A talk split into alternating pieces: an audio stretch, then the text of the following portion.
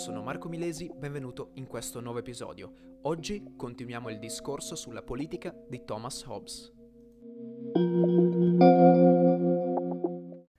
Questo episodio sarà quindi dedicato alla parte ancora di politica, appunto di Thomas Hobbes, e in particolare riprenderà alcuni temi trattati nel Leviatano e li contestualizzerà, troverà, diciamo così, delle conclusioni a quanto proposto nel Leviatano e così via. Partiamo quindi proprio riprendendo quanto detto nel Leviatano. Abbiamo detto che nello stato di natura vi è la bellum omnium contra omnes, ovvero la guerra di tutti contro tutti. Proprio a causa di questa guerra ognuno ha il diritto su tutto, o perlomeno la causa di questa guerra è proprio il diritto su tutto che ognuno ha, ovvero lo ius omnium in omnia, e il diritto di ognuno di noi coincide con la propria forza. In sostanza, io, individuo, sono eh, tanto più, diciamo, pieno di diritti quanto più forte sono.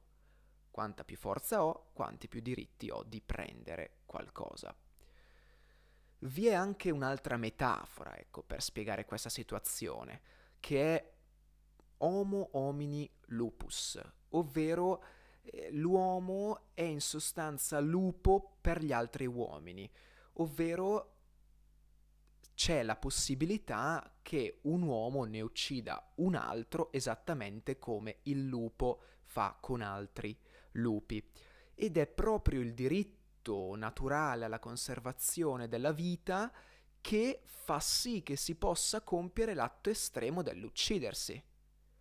Questo diritto naturale, appunto, della, del diritto alla vita, del diritto alla conservazione della, della vita, eguaglia a tutti quanti. In questa situazione l'uomo quindi rischia di perdere il bene primario, che è la vita. Abbiamo detto che gli uomini sono tutti uguali, proprio perché hanno tutti quanti gli stessi diritti su tutto. Bisogna tutelare un diritto primario, ovvero quello della vita, ma allo stesso tempo c'è la possibilità di compiere l'atto estremo, ovvero uccidere un tuo simile, un tuo uguale anzi, ovvero la vita, che dovrebbe essere al contempo, eh, anzi che dovrebbe essere protetta e basta, che dovrebbe essere garantita come un diritto naturale inalienabile, viene al contempo messa in pericolo proprio dallo stato di natura. Stato di natura o stato di guerra. Ecco perché parliamo di, appunto, eh, una situazione autocontraddittoria.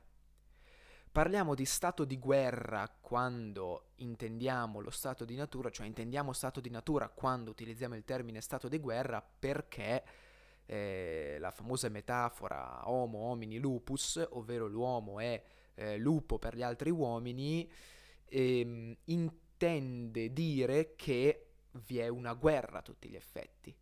E attenzione, non soltanto quando accadono delle cose, cioè non soltanto quando effettivamente ci si uccide, quando c'è effettivamente guerra, ma anche quando c'è la parvenza, c'è la minaccia della guerra. A questo punto entra in gioco la ragione, e nello specifico la ragione definita da Hobbes come calcolante, che è la capacità tecnica di vedere e prevedere, facendo leva su quelli che sono gli istinti basilari. Gli istinti basilari sono quelli di salvarsi la vita e procurarsi del cibo per conservarla, questo in sostanza. Questi sono gli istinti basilari. E la ragione ci consente proprio di eh, uscire da questa situazione dello stato di natura.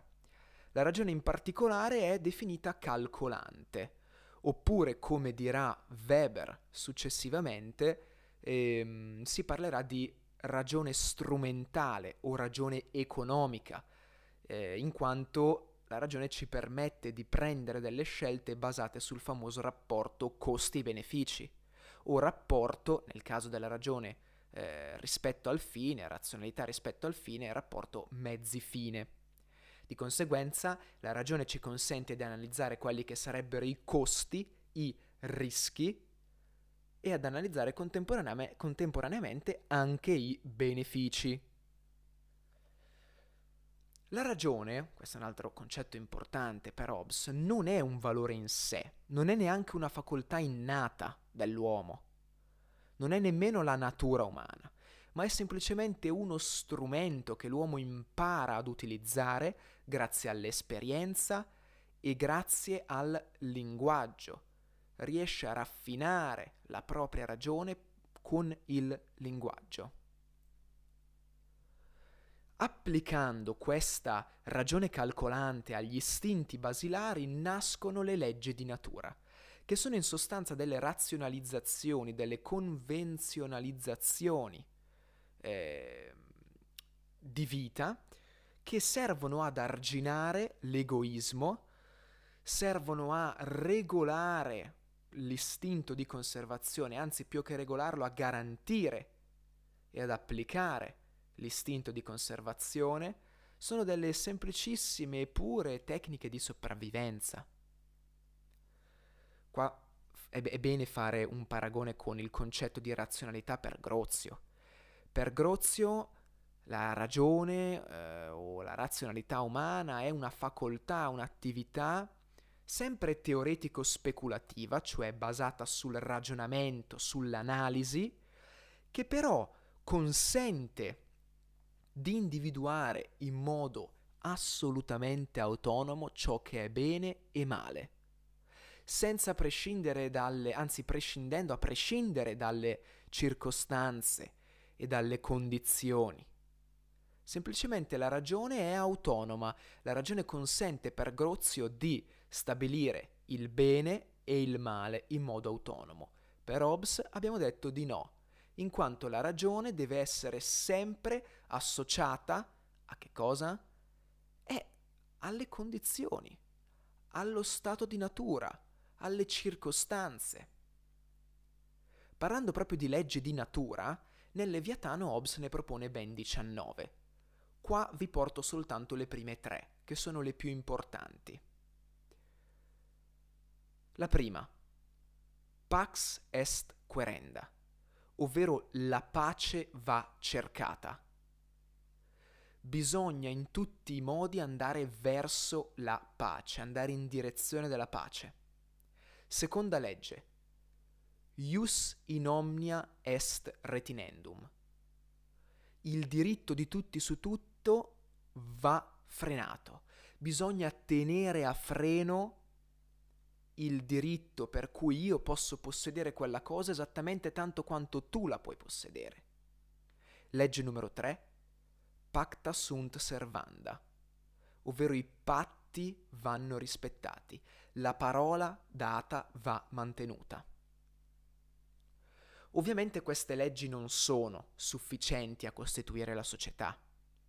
In effetti, se ci pensiamo, soprattutto la terza va messa in discussione, ovvero i patti vanno riservati.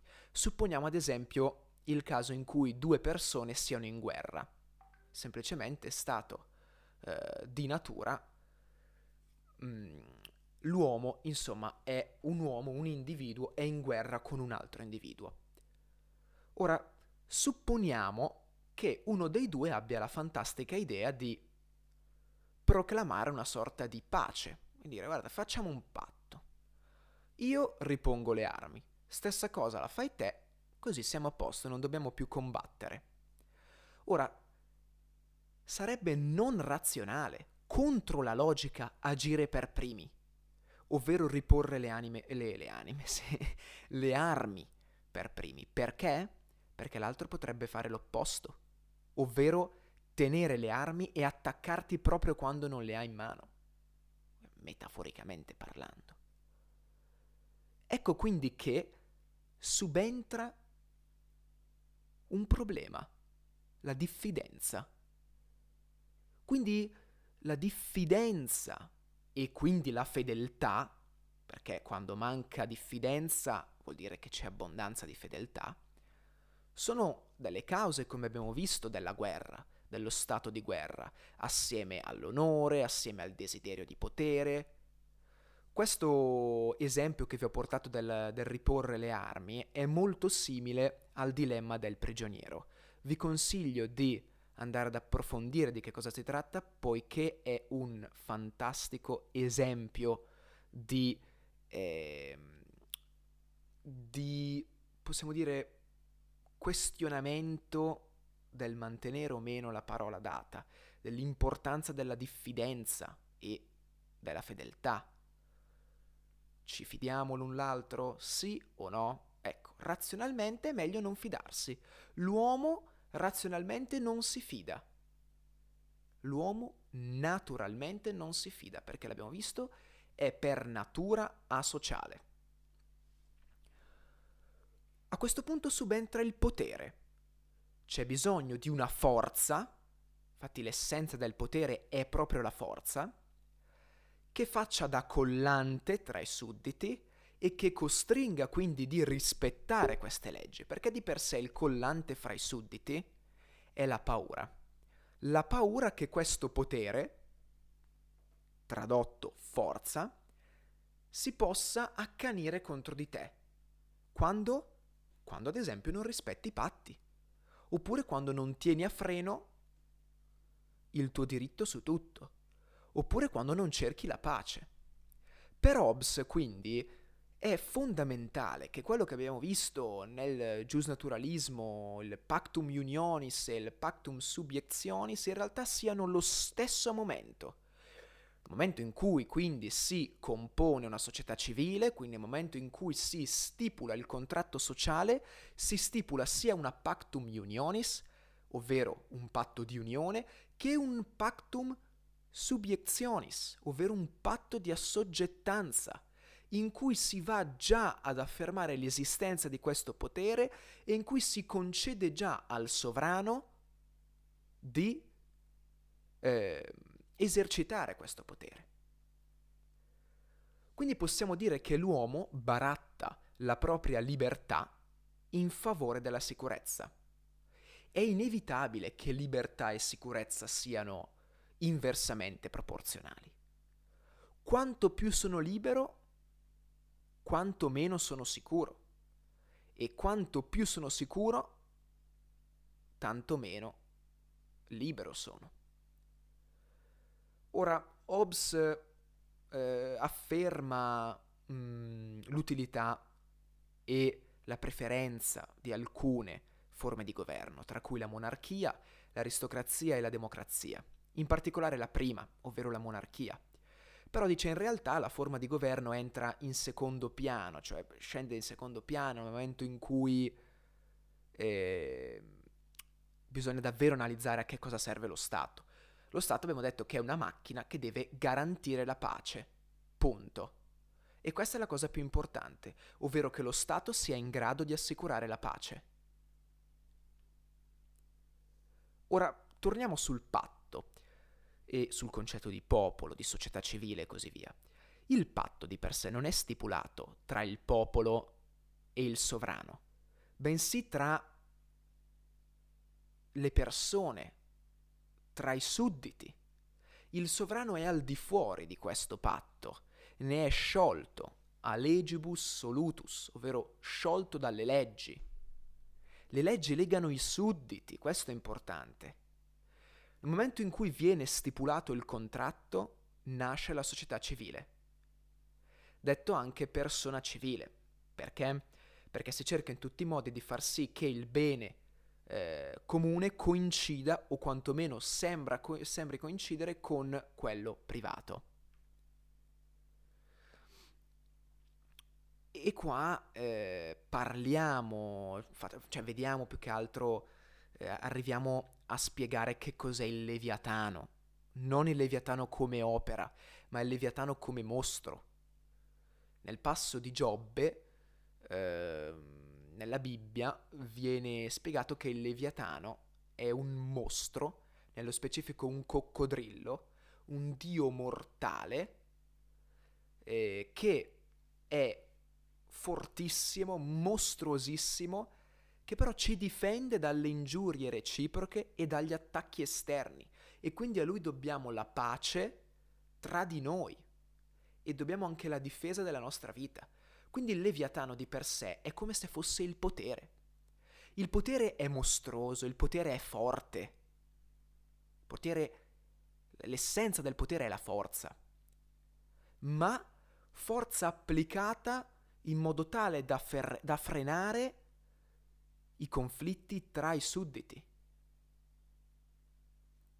Questo è importante. Il Leviatano è il potere. Chi esercita il potere? Il sovrano. Quindi il sovrano è il Leviatano. E qua vi eh, leggo in inglese mh, quanto dice Hobbes sul, sulla sottomissione al sovrano, e in questo caso potremmo dire al Leviatano. I authorize and give up my right of governing myself to this man, or to this assembly of men, on this condition, that thou give up thy right to him and authorize all his actions in like manner. Ovvero, ogni suddito firma questo patto, dice: io autorizzo e soprattutto rinuncio al mio diritto di governarmi da solo, di autogoverno, a quest'uomo o a questa assemblea di uomini, ad una condizione, ovvero che lui, o perlomeno che tu, tu inteso come eh, altro suddito, altro cittadino, fai lo stesso, ovvero rinunci a tua volta, a, a, sì, a tua volta, ecco, eh, il diritto ad autogovernarti e lo autorizzi a tutte le azioni. Così che è come se dicesse: io va bene, depongo le armi, ma ad una condizione, che lo faccia anche tu, altrimenti non va bene. Quindi possiamo dire che il popolo non costituisce lo Stato, il popolo non preesiste lo Stato, lo, lo Stato. Il popolo si forma con lo Stato, è creato dallo Stato. Hobbes a questo punto esclude il diritto di ribellione, il diritto di tirannicidio, ovvero di uccisione del tiranno o chi comunque eh, assume il potere. Ehm, perché vi dico questo? Vi dico questo perché sarà utile quando poi parleremo della plausibile legittimazione di Cromwell che compare nel Leviatano, secondo alcuni, ecco. E è interessante perché all'epoca vi era una panflettistica promossa dagli Ugonotti che legittimava la monarchomachia, ovvero in sostanza l'uccisione dei monarchi in determinate condizioni. Bene, per Hobbes no. Per Hobbes il diritto di ribellione, il diritto al tirannicidio non esistono, in quanto uno Stato efficace, uno Stato che funziona bene, una macchina Stato che funziona bene, previene la guerra, previene ogni tipo di conflitto, la guerra civile, previene le ribellioni, previene anche il tirannicidio. Deve essere in grado di impedire a questi individui, e possiamo già definirli popolo, di appunto eh, ribellarsi. Non c'è quindi un diritto di re- resistenza perché non esiste un pactum unionis separato dal pactum subiezio- subiectionis. Ovvero nel momento in cui tu decidi di unirti, decidi anche di sottometterti al potere di qualcuno.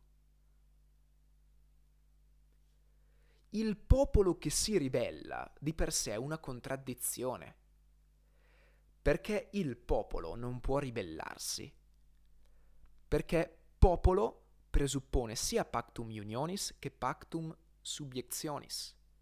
Tu non ti ribelli al potere, o perlomeno quando ti ribelli non sei più il popolo, sei un individuo. Lo Stato quindi è una macchina machinarum, cioè una macchina delle macchine. Gli uomini di per sé sono delle macchine e lo Stato è una macchina degli uomini, una macchina delle macchine. Lo Stato, partendo dal presupposto dell'uguaglianza, deve creare disuguaglianza. Creando disuguaglianza rende possibile il moto ordinato. Qua cito le parole eh, eh, di, di Hobbes volte a far sì che si abbia questa concezione dello Stato non di Stato totalitario, che decide ogni singolo aspetto della vita del suddito, bensì Stato semplicemente, potremmo dire, direttore, ovvero dirige le azioni degli uomini. Sì, dirige, ma non impone, non, eh, come posso dire, non limita di per sé, no, semplicemente tiene in carreggiata. Qua leggiamo proprio eh, questo paragone che fa Hobbes, dice eh, le leggi sono come le siepi, poste non per fermare i viaggiatori, siepi intesi come recinzioni, eh, ma per tenerli in carreggiata. Interessante. Ora, qual è eh, la caratteristica di per sé del covenant, ovvero del patto eh, di società, del contratto di società? L'irreversibilità, ovvero in sostanza, eh, una volta si stabilisce il patto, non si può tornare indietro, e l'unico passo indietro che si può compiere è nel caso in cui la macchina si rompa, e in quel caso si ritorna diretti allo stato di natura. L'unilateralità, ovvero il potere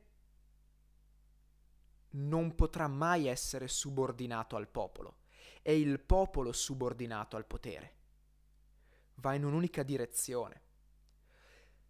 E infine l'indivisibilità del potere, ovvero non si può dare un po' di potere a uno, un po' di potere all'altro, no, perché questo porta alla guerra civile.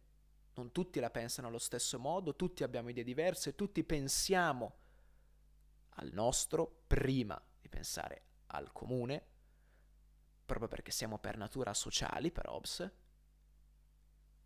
e quindi ecco perché si parla di indivisibilità del potere. Ora, questo contrattualismo di Hobbes mh, non è paragonabile al contrattualismo liberale, che in sostanza è volto a limitare il potere assoluto. Il contrattualismo di Hobbes deve legittimare il potere assoluto. In sostanza Hobbes dice c'è bisogno che vi sia uno Stato assoluto, attenzione, non totalitario, assoluto. Perché è importante che vi sia uno Stato assoluto? Perché sennò l'uomo entra in conflitto con se stesso, nel senso il singolo individuo entra in contrasto con l'altro individuo e l'altro con l'altro ancora, e così via. In Hobbes la giustizia è una funzione propria dello Stato, cioè la giustizia non preesiste lo Stato, esattamente come la morale ed esattamente come il vero e il falso. È lo Stato che stabilisce la giustizia. Ovviamente stiamo parlando di giustifica e eh, di giustifica di giustizia giuridico-politica, non giustizia etico-teologica o metafisica. Quella spetta sempre comunque alla religione e alla Chiesa, ed è, sempre in pensiero eh, obs- hobbesiano, è relativa. Invece la giustizia giuridico-politica non è relativa nel momento in cui vi è uno Stato, perché lo Stato decide cos'è, anzi qual è la giustizia. Quando la legge viene violata, la giustizia per Hobbes deve essere, per prima cosa, un mezzo di dissuasione. Qua possiamo fare un bellissimo confronto con Cesare Beccaria. Hobbes dice: ogni male che venga inflitto senza la preoccupazione o senza la possibilità di indurre il delinquente o gli altri uomini a obbedire alle leggi non è punizione, ma un atto di pura ostilità.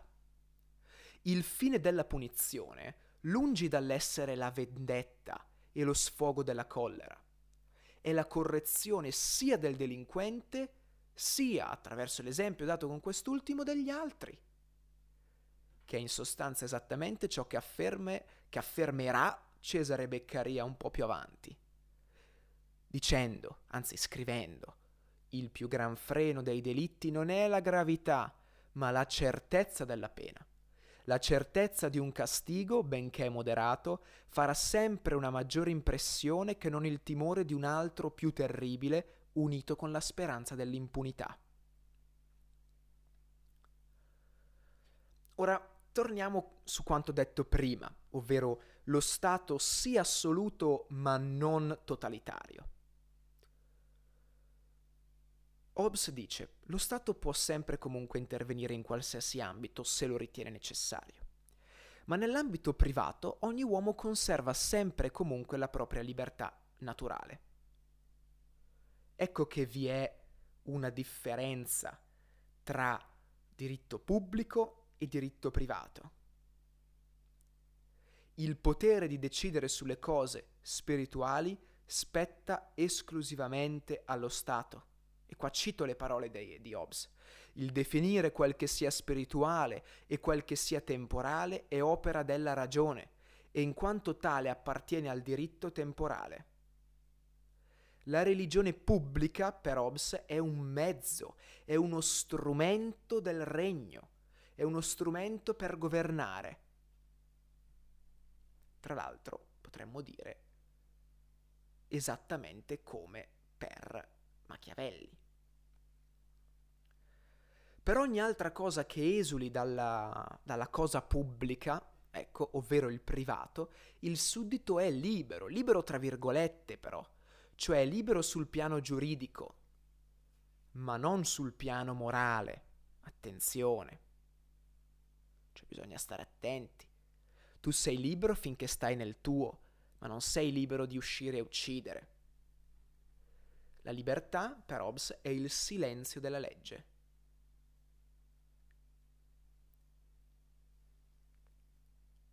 Qua poi Hobbes propone un ragionamento sulla fiscalità. Dice: il denaro è il nerbo della guerra e della pace, quindi è legittima l'esazione fiscale. Del resto lo Stato è origine del diritto di proprietà. Quali sono quindi, arrivando alla fine, i limiti dello Stato? Primo, non può comandare una persona di danneggiarsi o uccidersi. Secondo, lo scopo dello Stato è solo l'utile. Ecco qua, utilitarismo. Lo Stato ragiona in termini dell'utile. La pace deve essere l'unico prodotto della tecnica politica. Questo è un elemento di modernità. L'uomo di per sé nello Stato non migliora, cioè lo Stato non istruisce eticamente, non si basa sull'etica, sulla morale. Lo Stato si basa solo ed esclusivamente sulla pace, ma l'individuo preso come singolo, preso come individuo in uno Stato, è sempre e comunque un egoista spaventato. Non cambia la sua condizione, non migliora, rimane sempre la stessa. Con però dei paletti, con delle carreggiate, che ripetiamo non servono a fermare le azioni, bensì a indirizzarle, a mantenerle in carreggiata. Bene.